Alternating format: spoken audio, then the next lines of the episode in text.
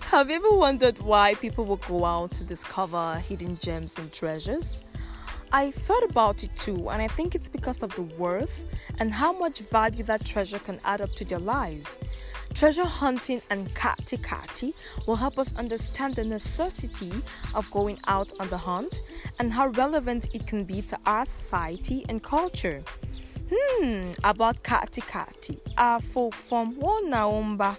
It's an amazing Cameroonian meal, chopped for Manwe Isabi.